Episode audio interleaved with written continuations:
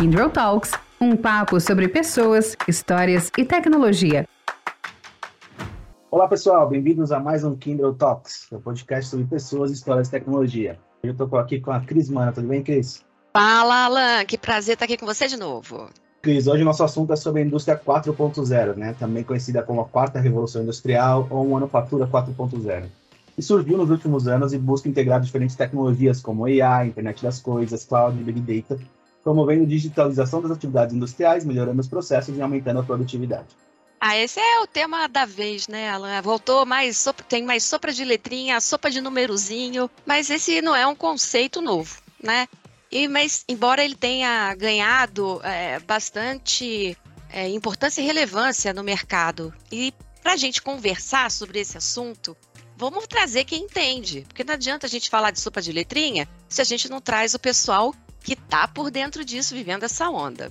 Então a gente trouxe aqui hoje para conversar com a gente o Fernando Rostock, que é gerente executivo de tecnologia da informação da Yamaha. E aí, Fernando, tudo bem com você? Oi, boa tarde, tudo bom, Cris? Tudo bom, Alan? É, obrigado pelo convite, obrigado pela oportunidade de compartilhar algumas é, experiências aqui e algum conhecimento. Show de bola! E a gente também trouxe o Flávio Carnaval, que é líder de Cloud, Data and AI da Kindle. E aí, Carnaval, beleza? Tudo bem? Fala, Cris. Fala, Alain. Fala, Rostock. Tudo bem? Uma pra... Muito bom estar aqui com vocês. Prazer imenso participar do, do Kindle Talks. Legal. Valeu, gente, mais uma vez aí, por terem topado o nosso, nosso bate-papo. Vou começar aqui, então, com o Rostock, né? Uh, Rostock, né? Como eu falei ali no comecinho, o nosso lema é pessoas, histórias e tecnologia. Então, para a gente começar o nosso bate-papo, Conta um pouquinho da sua história, como que você chegou nesse setor aí, industrial, automotivo? Começar bem lá atrás, é, eu sou formado em engenharia pela Escola Politécnica, sou engenheiro mecânico mecatrônico, e eu comecei a minha carreira lá no é, meados do anos é, 90 como engenheiro na indústria automotiva, né, na General Motors. E dada essa minha formação, né, engenharia mecatrônica, né, com é, essa ênfase em sistemas, automação, controle, logo de começo eu fui inserido nesse contexto, fui participar de projetos lá na área de manufatura, de engenharia de manufatura, que tinham essa, essa temática né, é, de automação, de digitalização de processos, de captura de dados, isso né, bem lá atrás. Enfim, é, fiquei cerca de 3, 4 anos na área de engenharia e logo em seguida já fui convidado para ir para a área de tecnologia de informação, que estava se formando naquele momento, né? No final do anos 90. É, fui um dos primeiros integrantes aí da área de tecnologia de informação e já com esse foco mais de business, né? De entender quais é, as necessidades, quais atividades que a gente podia desenvolver em conjunto entre engenharia, manufatura, uh, tecnologia para aplicar esses contextos, esses conceitos mais novos, né? Trazer produtividade, ganho uh, de eficiência, enfim, é outras coisas que a gente vai falar aqui. Muito legal isso, Rostock. Vou aproveitar fazer para o Carnaval aquela pergunta que não quer calar. Carnaval, conta pra gente, como se estivesse falando com uma criança de 5 anos, o que é a indústria 4.0? Porque a gente escuta de tudo, é 4.0, é 5.0, é dígito, é transformação. Explica para nós aí, por favor. Claro. Vamos lá, explicando então para todos, né? Desde as crianças de 4, 5, 6 anos aí até os idosos aí de 90, 100 anos. A gente passa por uma por uma transformação revolucionária a cada década, né? Desde os primórdios, né? A manufatura 4.0 ela, ela surgiu um pouco de tempo atrás aí que eu vou contar a historinha aqui para vocês, mas ela, ela foi idealizada na Alemanha com foco principal em redução de custos e formas de criação de receita sustentável, né? através de um ciclo contínuo. Isso é um ciclo que não para, né? Então você produz eh, você produz uma interconexão entre humanos e máquinas. Isso tem esse propósito de reduzir custos e aumentar a sustentabilidade. Muito bem, vamos fazer uma recapitulação aqui então, Cris, para a gente ajudar o time e as pessoas a entenderem um pouquinho mais sobre essas revoluções, né?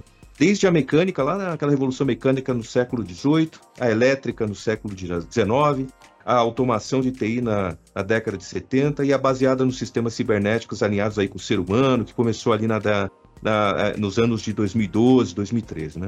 Cada fase tem ali a sua peculiaridade, Cris, mas o principal disso tudo, pessoal, é o crescimento da complexidade de gestão e implementação de todas essas revoluções que, que eu estou comentando aqui. Tudo está relacionado ao anseio da indústria, principalmente a indústria automobilística brasileira e mundial, em, em, acelerar a comunicação entre homem e máquina, como eu comentei, né? E gerar todo, e fazer uma geração, uma, uma, uma criação de dados que possam ser de, de forma contínua analisados, a gente fala aí um, em tempo real, né? Para ganho de eficiência e produtividade, como comentou o Fernando, né? Então, um foco crescente em competitividade, esse setor é um, um setor que é extremamente competitivo, baseado em inovação, baseado em embarcar essa inovação nos seus produtos, os chamados produtos inteligentes, né? E cada vez mais o propósito das empresas importa, né, para o cliente hoje em dia também. As gerações que estão entrando se importam muito também com essa questão da, da do propósito das empresas, de ser sustentável, de ser responsável, etc. Isso está tá, como você comentou, é, é, ela, ela, tá, é, ela permeia o final da, dessa era da, da indústria 4.0 e começa já a ser discutida amplamente na indústria 5.0. Alguns exemplos aqui de programas de indústria 4.0 aplicadas. Né? Na Alemanha, em 2011, a indústria inteligente na Holanda, em 2013, a indústria do futuro, da, a indústria do futuro na França, em 2015, o Plano Nacional da Indústria na Itália, em 2016, nos Estados Unidos chegou lá em 2014 em Cincinnati com o I-40 uh,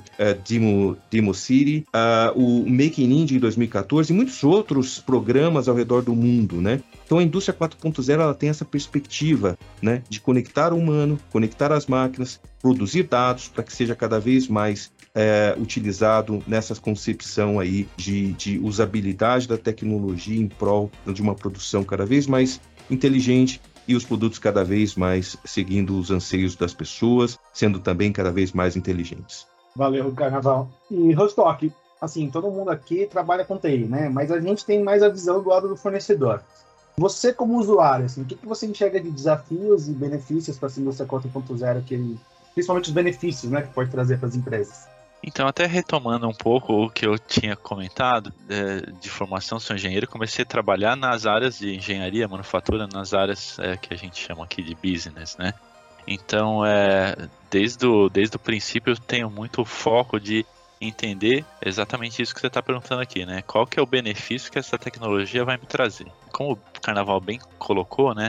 A indústria automotiva ela tem suas características aí de complexidade, de competitividade, né?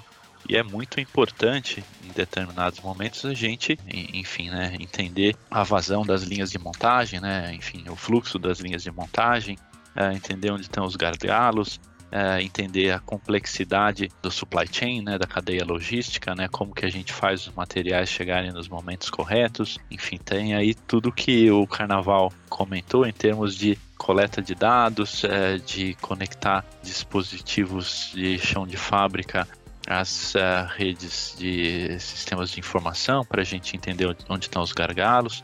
Então, o, o benefício no fim é, é esse, né? A indústria 4.0, esse contexto da indústria 4.0, ele é uma somatória de tecnologias, como o Carnaval bem descreveu aí, que vai desde a parte de rede, né, de você ter os pontos de coleta, até enfim, né, a integração de sistemas uh, e dados para você entender justamente onde estão né, é, esses gargalos. E o benefício é justamente esse, né? Você a, a entender, por exemplo, onde estão os gargalos, aumentar a produtividade, é, reduzir, é, aumentar a eficiência da, da produção, é você é, entender também o monitoramento dos dispositivos ou dos equipamentos é, de chão de fábrica, para fazer as manutenções nos momentos apropriados, né? A gente fala muito de manutenção preditiva, de economizar muito dinheiro em manutenção, uh, enfim, de fazer uh, os elos com o supply chain, né, como eu coloquei também, de entender os momentos corretos de chegada de material uh,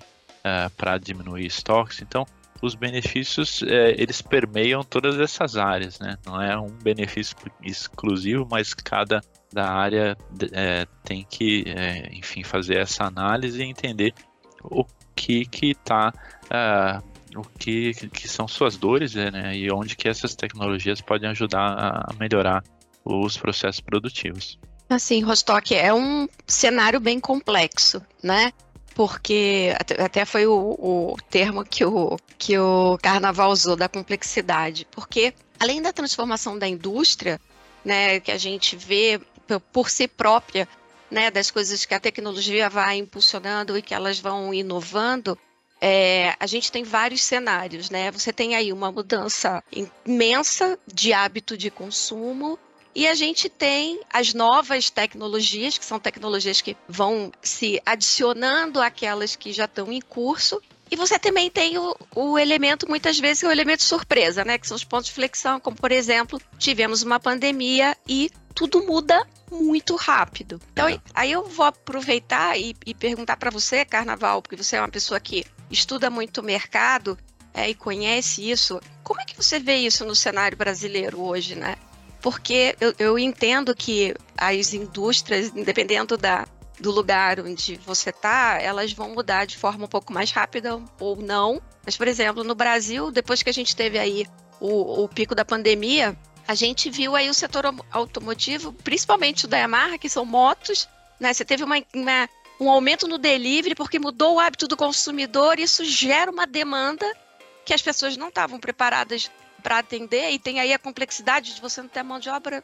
Fala um pouquinho aí para gente, como é que você vê esse cenário hoje do mercado?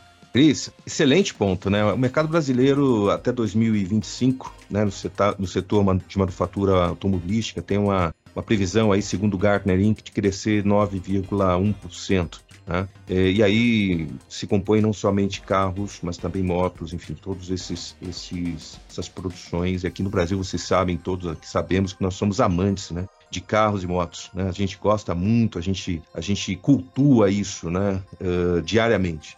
O mercado brasileiro continua crescendo, né? Na utilização cada vez mais de tecnologias embarcadas, seja na, nos, nos, carros, nas motos, nas plantas, bem como seus produtos, né?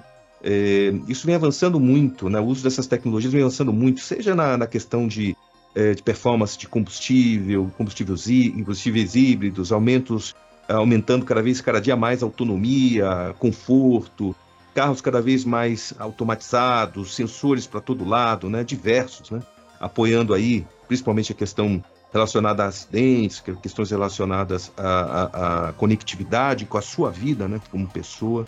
Então, carro faz parte, praticamente faz parte da tua da tua vida, né, no dia a dia, e o carro ele acaba fazendo parte de você ali, muitas vezes, né? Você e o carro se confundem, né? Quando você está dirigindo, né? Quem quem é que está dominando ali o volante em, algum, em alguns é, determinados momentos. Então, isso, é, essa comunhão entre ser humano e, e, veículo, moto, carro, isso vem aumentando demais o Brasil, até pela, pelo, pela cultura que nós temos aí, né, de doar o carro, a moto, isso vem aumentando cada vez mais. Acho que um bom exemplo disso tudo é a própria moto da Yamaha, que foi recém-lançada, a NMAX Connected 160 ABS, né?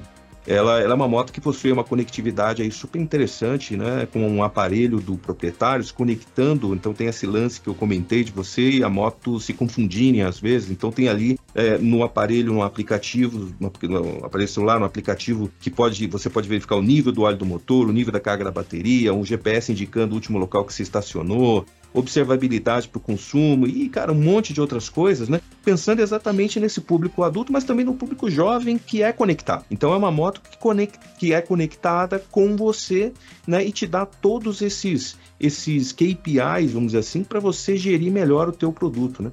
Acho que se eu pudesse, Cris, um, elencar assim, pontos em que a manufatura 4.0 e, a, e a vindoura 5.0, né, elas deveriam focar no Brasil, eu queria colocar aqui três pontinhos importantes. Né?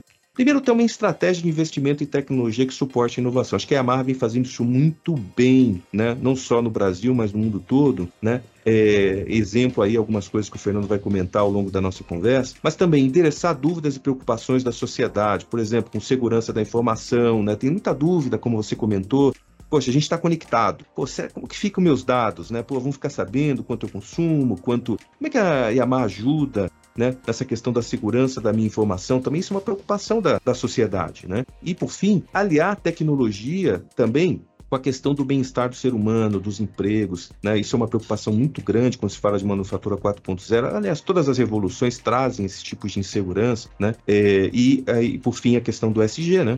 que também é muito importante. A Yamaha também está trabalhando muito fortemente nessa questão do Environmental, Social and Governance. O, o, o, o Rostock falou um pouquinho sobre a questão dos dados. Né? Se a gente for analisar o movimento da indústria 4.0 sobre o aspecto de análise de dados, no Brasil, o que, que a gente vê, né, além dessa questão da insegurança né, que existe, mas cada vez menor, porque as empresas estão começando a a, a, dar essa sustentabilidade, essa segurança para as pessoas que você pode utilizar seu dado, é conectado ao veículo sem, sem grandes problemas, né? Mas é, o, o, Rostock comentou bastante do uso do dado na manufatura especificamente, e aqui tem alguns pontos importantes, né? porque é, uh, esses dados eles são dados para suporte à decisão o tempo todo. Ele fala sobre o seguinte: como é que eu faço a minha gestão do dado inicialmente e depois o que está acontecendo na minha empresa, né, que é o modo descritivo? O que, que aconteceu? Ou seja, eu olho no retrovisor, né? Até então na minha empresa, que é o modo diagnóstico e o que vai acontecer, que é o que o Rostock falou, o modo preditivo, né? É, como comentado. Ou seja,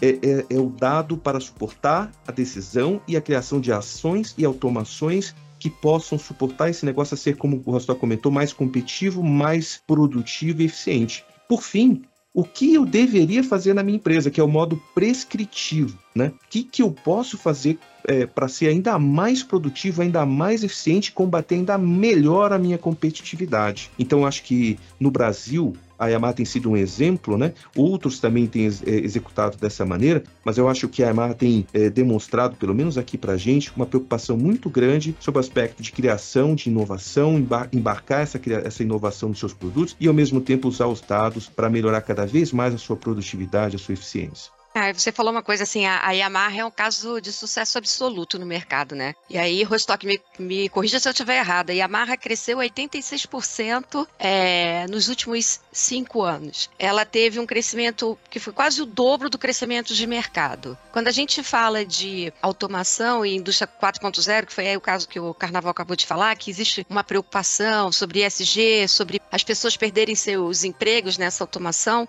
Ontem eu estava escutando uma palestra do Gil Jardelli, onde ele fala que para cada um emprego que se elimina dentro da indústria 4.0 por causa de automação, se criam quatro novos, né? Então, você, quando você vê uma empresa crescendo dentro do mercado, isso também reflete em geração de emprego e etc, né? E adoção de novas tecnologias. Como que você vê, Rostock, hoje a Yamaha? Você é uma pessoa, né, como você falou, desde o seu começo de carreira, tra é, trabalhando com tecnologia, para que tecnologia suportasse e alavancasse o business. Então, hoje, assim, tem um papel super importante de análise de dado, de inovação, de trazer todas essas possibilidades que a tecnologia permite ao seu negócio. Como você vê o seu papel e hoje a Yamaha dentro desse cenário? Boa pergunta é, dá umas duas horas de conversa, mas vamos lá por ah, etapas. temos tempo, vamos conversando. Como eu te falei no começo, né? No começo da minha carreira eu estava na indústria automotiva quatro rodas, né? E até, enfim, né, anos de 2014, 15, a indústria de quatro rodas estava em franco crescimento, né? Eu lembro que lá em 2013, 14, quando a gente estava uh, nesse momento de crescimento, a expectativa do mercado quatro rodas era mais de 4 milhões de unidades de autos por ano. Hoje o mercado de, de quatro rodas está em 2,1 milhões de unidades, né? menos de metade do que era naquele momento. Né? Então o mercado de quatro rodas é, ele, ele é, caiu é, significativamente. Não quer dizer que está ruim, mas enfim, as, as empresas estão se adequando. E o de duas rodas, como você bem falou aí, ele cresceu muito, né? Por características aí que foram acentuadas durante o período de pandemia, delivery cresceu muito, a própria situação de mobilidade urbana, enfim, né, das pessoas quererem ter um transporte não coletivo, mas individual, ter uma moto, enfim, é, é para começar a se deslocar e até é, outros públicos, né? É interessante a gente olhar também perfil dos clientes, né? Hoje em dia a gente vende muita scooter, né? Scooter é uma moto mais simples, né? É, eu mesmo tenho uma. É muito fácil de pilotar, é muito segura, é, tem muitos jovens estudantes e até né, público de mais idade que está é, usando scooter, né? então é um tipo de moto que está vendendo bastante. E hoje o mercado de motos está no nível de 1,4 milhão de unidades por ano, né? Já teve mês durante esse ano de 2022 que a gente igualou o número de vendas de autos quatro rodas com motos duas rodas, né? Porque já estão em números patamares bem, bem parecidos. A Yamaha não é a, a líder do mercado, mas a gente cresceu muito, né? É, é, temos mais de 20% de participação de mercado e em alguns segmentos mais de 30%, né? A gente tem participação em quase todos os segmentos e alguns deles com, com, bastante destaque. E isso, de volta lá na nossa conversa, traz um desafio para a área de manufatura, porque o, o, mercado automotivo é um mercado complexo, né? Você não muda é, o ritmo de produção de uma hora para outra. Você tem que. É, é, às vezes é lento, né? Não é. é enfim. É, a produção não está acompanhando o desejo do consumidor, né? exato, porque a gente, a gente traz peças importadas, a gente, enfim, tem uma complexidade logística, então tem, tem fatores que tornam esse processo um pouquinho mais, mais moroso.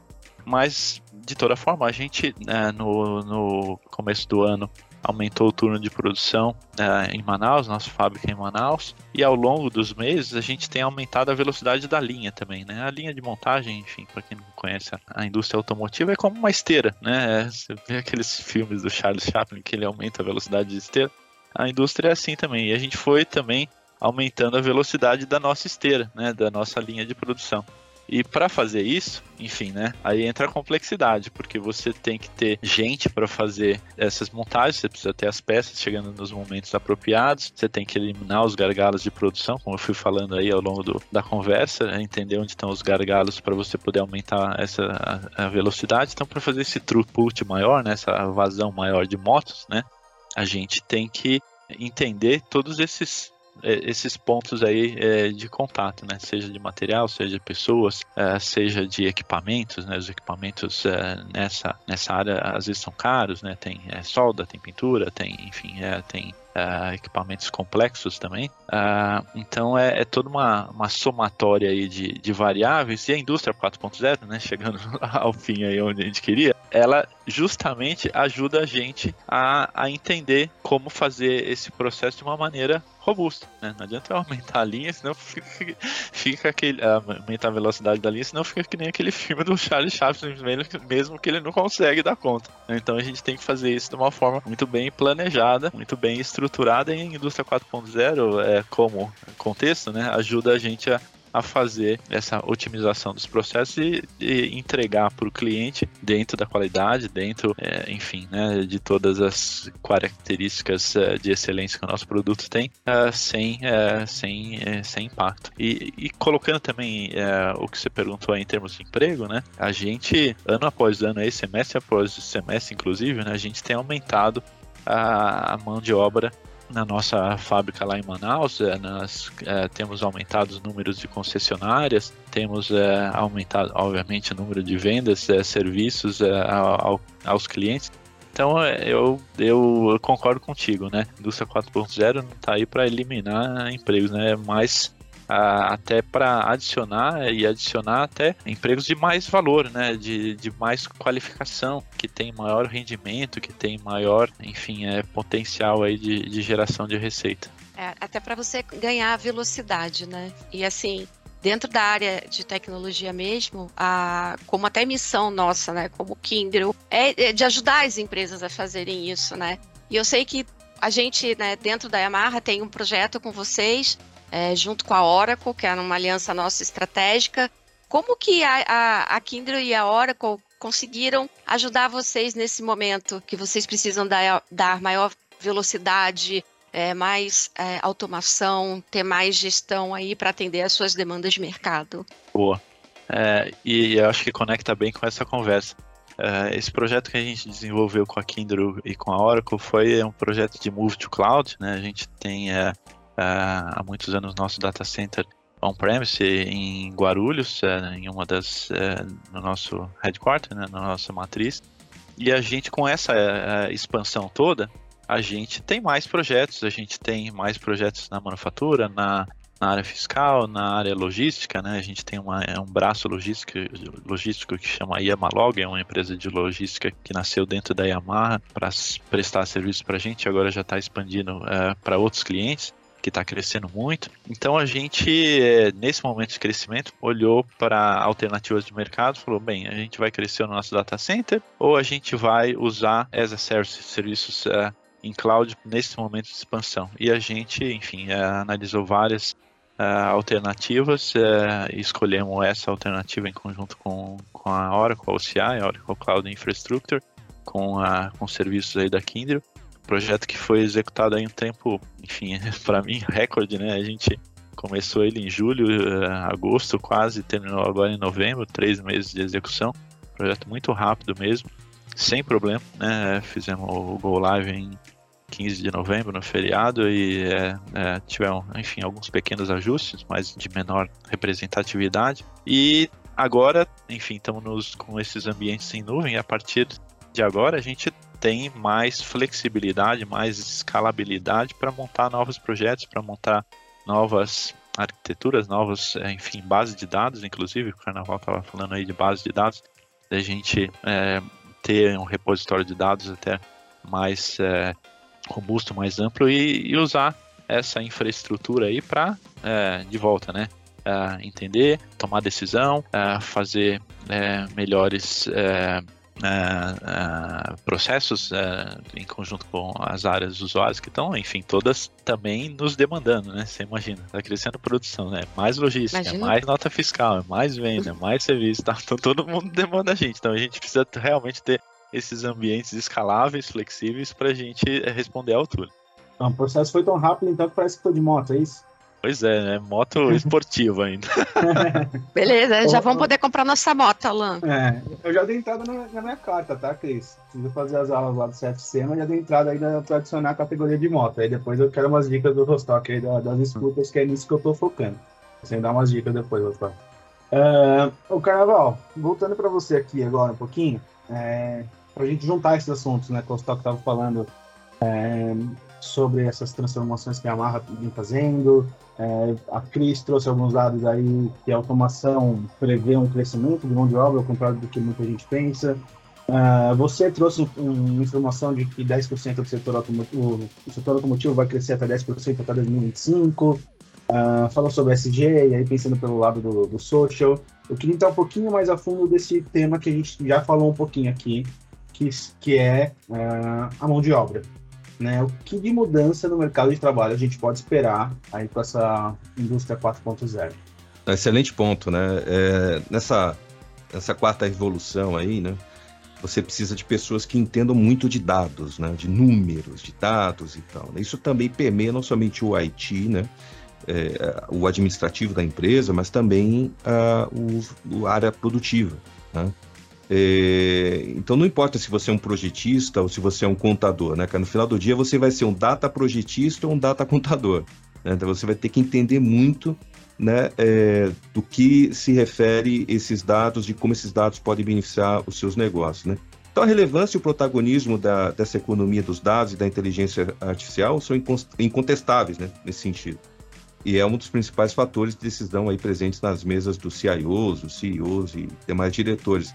Mas a coleta de dados é, não significa nada caso você não tenha uma inteligência, você não, não tenha, enfim, é, expertise para poder fazer esse trabalho. O papel da Kindle e da Oracle é, é dar toda essa sustentabilidade aí para que a Yamaha possa fazer, ter essa, esse conforto, né, de que ela vai ter o dado no momento que ela precisa, na hora que ela precisa para tomar essas decisões. E, com certeza, todo esse trabalho que a Yamaha vem fazendo de manufatura 4.0 e, e, de automação nos, nas suas plantas, etc., vai gerar muito, cada vez mais, como o Rostock falou, dados, e, e inteligência, etc. E precisa de gente. Você precisa de gente para poder é, entender isso. Né? Então, eu, o que, que eu vislumbro, é, Alan? É, eu, eu, vislumbro assim, profissionais menos acomodados, pessoas, pessoas cada vez mais aprendendo e desaprendendo a todo momento. Então, aquilo que não é mais relevante, não me serve, eu deixo de lado e parto para uma nova forma de fazer algo, né? Isso é inovar, né? Então, acho que as pessoas, elas é, é, é, é, elas têm que ter esse momento de, de, de percepção rápido e, e conseguir ter o, o, a sagacidade de poder mudar e, e, evoluir cada vez mais rápido apoiando a empresa. É, o medo do novo ele vai deixar de existir. A adaptabilidade ela passa a ser algo que é importantíssimo. Então eu preciso me adaptar a esses novos modelos. Tipo, por exemplo, no, caso da Emar, de como é que eu faço TI. Hoje a Emar tomou uma decisão de fazer TI indo é, para a nuvem. Então é uma forma nova de você fazer TI. Então eu preciso me adaptar a essa nova forma. Isso passa também, cara, por uma forma nova de pensar para a equipe do próprio Rostock também. É uma mudança cultural grande que o Rostock tem que fazer essa gestão na equipe dele, mas ele também tem que fomentar essa mudança cultural nas pessoas da organização. Então, lá dentro das áreas de negócio, o Rostock tem que ir lá e fazer esse trabalho. A gente costuma dizer que o COI, né, um COI construído com com, com primazia nesse sentido, ele tem esse enfoque de apoiar o Rostock aí nas áreas de negócio, a culturar as áreas de negócio nesse sentido, de como, como que eu tiro o maior benefício dessa flexibilidade, dessa adaptabilidade, dessa economia de escala que o, que o Rostock comentou, que eles querem ir, porque o negócio está pedindo isso para eles, e as pessoas precisam se conscientizar disso. Então, é, termos como progressofobia, tecnopessimistas. Isso aí, cara, é, vai passar cada vez mais a existir dentro das organizações e as pessoas, as pessoas vão entender isso para não serem rotuladas nesse sentido. Elas não podem se esconder esperando que tudo que era que as trouxe até ali vão, vão, vão levá-las adiante, porque não vai. E, e, a Yamaha, assim como as outras empresas automobilísticas, elas estão num ambiente competitivo tão amplo que a todo momento muda e você precisa responder isso de forma muito ágil. E a nuvem né? E, e, soluções como, é, como essas, essas soluções que estão no mercado e essa aplicada com, com a Oracle e agora com a Kindle, traz essa possibilidade, né? As pessoas precisam ser curiosas, as pessoas precisam buscar a todo momento inovar, buscar eh, os dados eh, e, e, a partir disso conseguir transformar esses dados em informação para tomada de decisão.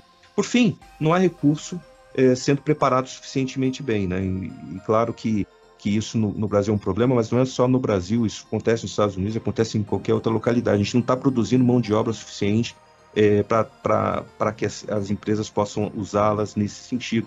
Então é muito importante que empresas uh, como a Kindle é, possa uh, dar, o, dar as mãos a empresas como Yamaha no sentido de construir esse, esse legado conjuntamente. Né? A gente utilizar todo o nosso expertise para apoiar a Yamaha, somar forças e a gente conseguir entregar o que, o que é estabelecido com apoio da Oracle e outros diversos é, empresas que nós acostumamos integrar aí no mercado para apoiar os clientes a atenderem essas demandas. Mas, de fato, a gente tem é, um, um, um, problema sério de produção de, de, recursos. A gente tem que desenvolver os recursos existentes, temos, temos que transformar esses recursos, e aí vem de novo a, a questão do aculturamento, né, que é o papel, um dos papéis muito importantes aí do CIO, o Rostock deve estar tá é, correndo atrás disso amplamente, porque precisa preparar as pessoas, precisa mudar o mindset das pessoas dentro da sua empresa. Né? É, e, e, e claro, é, não tem jeito, você precisa contratar, como ele falou, está crescendo, né? tem que contratar pessoas também. E, e, muitas vezes você não traz a pessoa da forma que você está buscando, então você precisa preparar essas pessoas também que estão chegando. Então tem todo um processo que, que é inerente à manufatura 4.0, inerente ao estudado, inerente ao crescimento e à competitividade existente, é, que traz essa, essa complexidade toda de, de, de, gestão de pessoas que a gente precisa, como Kindle, apoiar.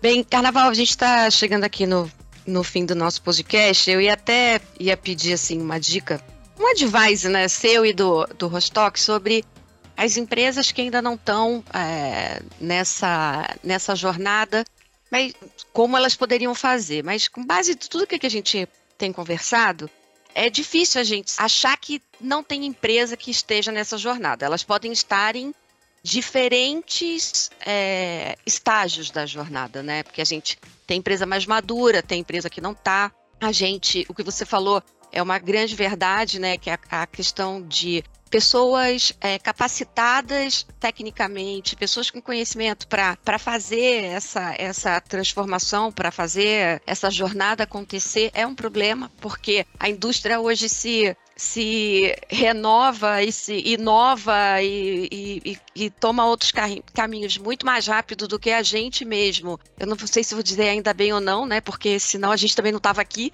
então, a gente tem que se adaptar a isso. Então, eu queria pedir aqui uma. Você falou muito aí de cultura, de, de ter esse pensamento disruptivo. Então, vou pedir aqui para o Rostock, para ele acabar pelo depoimento dele, o que, que ele acha que as empresas, né, as pessoas que estão na empresa, as pessoas que, como ele, começaram lá atrás é, com tecnologia ou até não, o que, que ele vê que é importante a pessoa, nesse momento, olhar e entender para seguir essa jornada de uma forma mais efetiva? Pô, pergunta que dá pra falar umas três horas também. Eu tenho uma tese de doutorado sobre isso, mas enfim. Tá vendo só? Passa pra gente aí, a gente bota depois lá no link a sua tese de doutorado. Não, é só procurar no acervo digital da FGV, tese de doutorado Fernando Rostock, que é super fácil de achar. Que fala justamente disso, né? É como aplicar a tecnologia em ambientes competitivos e como fazer com que isso é, se torne parte da cultura da empresa. Resumindo, é isso que fala a minha tese de doutorado.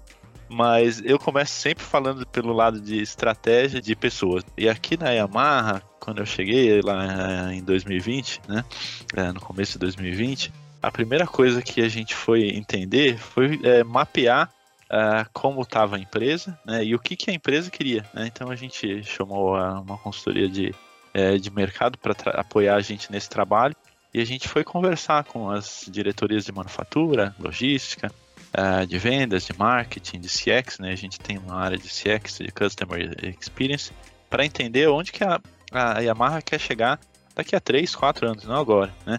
Uh, e montamos um plano estratégico de TI que ataca vários dos pain points, né, né várias das, enfim, das fra fragilidades e de deficiências e ajuda a gente a chegar nesse futuro. Né? A empresa é, quer ser é, mais é, customer centric, né? mais centrada no cliente, quer entender melhor o cliente. Né? O Carnaval falou aí de tecnologias que a gente tem já é, no mercado para entender é, melhor o, cliente, o comportamento do cliente, como usam as motos, etc. A gente quer conversar melhor com esses nossos clientes, né, fazer parte dele do ciclo de vida é, dessa, desses clientes.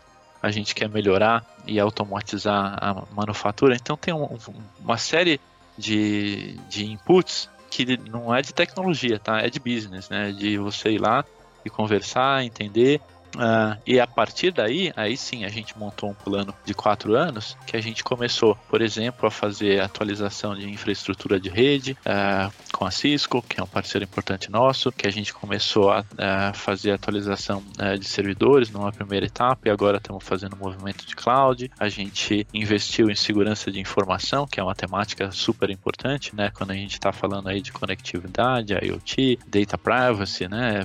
LGPD. E agora a gente está está uh, montando uh, data warehouses, né? A gente está montando repositórios de dados para uh, é, usar toda essa informação, né, como a gente estava falando aqui, entender e seguir melhorando, né? Então, é, é, respondendo aí a sua pergunta, né, a gente tem que começar sempre para entender o entender o negócio, né?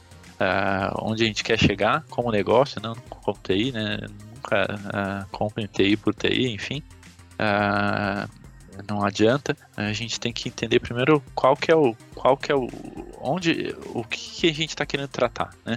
E, e, depois a gente estabelecer um plano para chegar lá, né? Esse plano que a gente está na, na Yamaha aqui, como eu falei, é um plano de, de quatro anos que já está bem é, conversado com a diretoria aqui do Brasil é, e do Japão, inclusive, que a gente está fazendo, enfim, passo a passo direitinho, está sendo bem sucedido, né? E a gente segue evoluindo, né?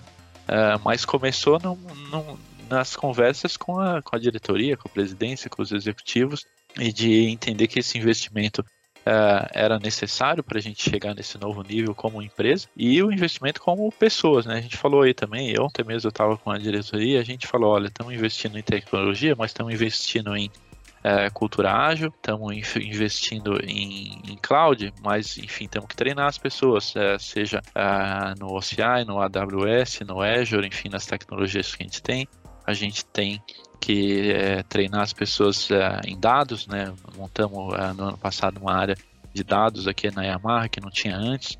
A gente precisa reforçar a nossa governança, né? A gente tem uma área de governança de TI que já estava estabelecida, mas que agora está reforçada, não só para a área de projetos, mas para a área também de processo. Né? A gente também tem um BPMO, né? Business Process Office. Então, são várias temáticas aí que a gente está construindo etapa a etapa e está ganhando robustez, relevância e está participando ativamente, né? Aí que é o ponto, né? Das discussões estratégicas com os nossos pares de negócio, né? Então acho que é, é, por aí, é muito mais de pessoas e estratégia do que tecnologia em si, que no fim é um meio da gente alcançar esses resultados. Acho que acho que eu posso colaborar. Primeiro, eu queria, é, antes de, de finalizar aqui, eu queria dizer que é, me sinto muito feliz de participar com o Fernando desse, desse, desse Kindle Talks. Para mim, o sentimento é de candor mesmo, né? como, como eles dizem lá, né? de, de muita satisfação aí e sentimento de alegria de poder participar efetivamente desse, desse trabalho aqui com vocês. Eu, eu, eu, queria só complementar rapidinho, assim, eu acho que, como o Fernando comentou, vem da, do negócio, vem da liderança da companhia, né? Precisa ser imediatamente uma questão quem não está, vamos dizer assim, embarcado nisso, que, como, como você comentou, que são poucas que eu, que eu entendo nesse setor automobilístico que ainda não estão, né? Mas as que nascem já nascem super tecnologicamente avançadas, e não somente em produção, mas em, em, em tecnologias embedded nos seus produtos e tal. Mas eu acho que ainda tem, tem, tem, tem coisas ainda a acontecer, a fluir, né? Essa questão, por exemplo, da, da, da melhor utilização dos assets, melhor utilização é, dos, dos, componentes, é, inclusão de, de, automação, inclusão de robotização. É, posso citar aqui um exemplo de uma grande montadora a, alemã que utilizou aí é, robotização para reduzir significativamente problemas de ergonomia com seus funcionários, né? Então isso só foi possível com a aplicação de digital twins, com a aplicação de simulações, onde foram, foi descoberto a partir daí que aquele problema de ergonomia que vinha afetando os músculos das pessoas vinham de alguns comportamentos fabris que precisavam ser melhorados, só foi descoberto isso através dessas simulações. É, isso, claro, gera maior produtividade, gera menos, é, é uma menor ausência das pessoas na produção. É, você pega, por exemplo, exemplo de carros, é, determinados tipos de, de, de, de, modelos de carros com mais de 60, 160 cores diferentes, com mais de 200 tipos de acessórios diferentes. Isso é personalização. Isso é atender o cliente. Então, quando o Rostock fala que ele precisa ouvir o cliente dele, ele vai entender que esse cliente quer alguma coisa a mais, quer uma personalização que talvez na produção dele não tenha. O que, que ele precisa fazer para personalizar a produção dele, para atender aquela necessidade que o cliente dele está tá apontando, né? Pelo uso do aplicativo que está conectado com a moto, ou até mesmo pelo uso dos dados que foram coletados e que ele próprio, com a sua equipe nova, descobriu. Isso tudo afeta diretamente a produção e a automação, é, ela vem para ajudar nesse processo. Manufatura 4.0 vem para apoiar nisso tudo. E não tem como você fazer isso sem pessoas, não tem como você fazer isso sem conhecimento. E eu entendo que a Yamaha já está trabalhando fortemente para estar na crista da onda nesse sentido, já está embarcando cada vez mais é, é, essa experiência para dentro dos seus produtos e tenho certeza que o sucesso contínuo né, nos próximos, nas próximas décadas, né, já com a manufatura 5.0 chegando, né, vai ser ainda mais potente. Então, mais uma vez, eu quero agradecer a oportunidade de falar com vocês, Rostock. Cara, prazer estar contigo, obrigado, parabéns pelo sucesso, parabéns aí pela, pela, pelo crescente uso de tecnologias para melhorar cada vez mais a produtividade da Yamaha. Tamo junto sempre. Boa, obrigado. Eu que agradeço também é, a vocês o convite novamente, pela oportunidade de a gente compartilhar algumas experiências, trocar ideias aqui é, e ajudar o mercado a seguir crescendo é, no uso dessas tecnologias. Valeu. Bom, pessoal, e com isso a gente encerra mais o Kindle Talks, dessa vez no Kindle especial. A gente também está encerrando nossa temporada aqui com esse episódio. Então, agradecer a todo mundo que participou desse episódio, que ouviu esse episódio, também que ouviu todos os nossos outros. Se você ainda não ouviu, é só seguir aqui essa plataforma de áudio favorita, vai ter todos os episódios. E nos vemos no ano que vem com mais Kindle Talks. Até a próxima, pessoal. Valeu. Tchau, tchau. Nosso bate-papo continua em breve. Acompanhe o Kindle Talks e fique por dentro das histórias de pessoas que vivem e fazem acontecer na era do conhecimento.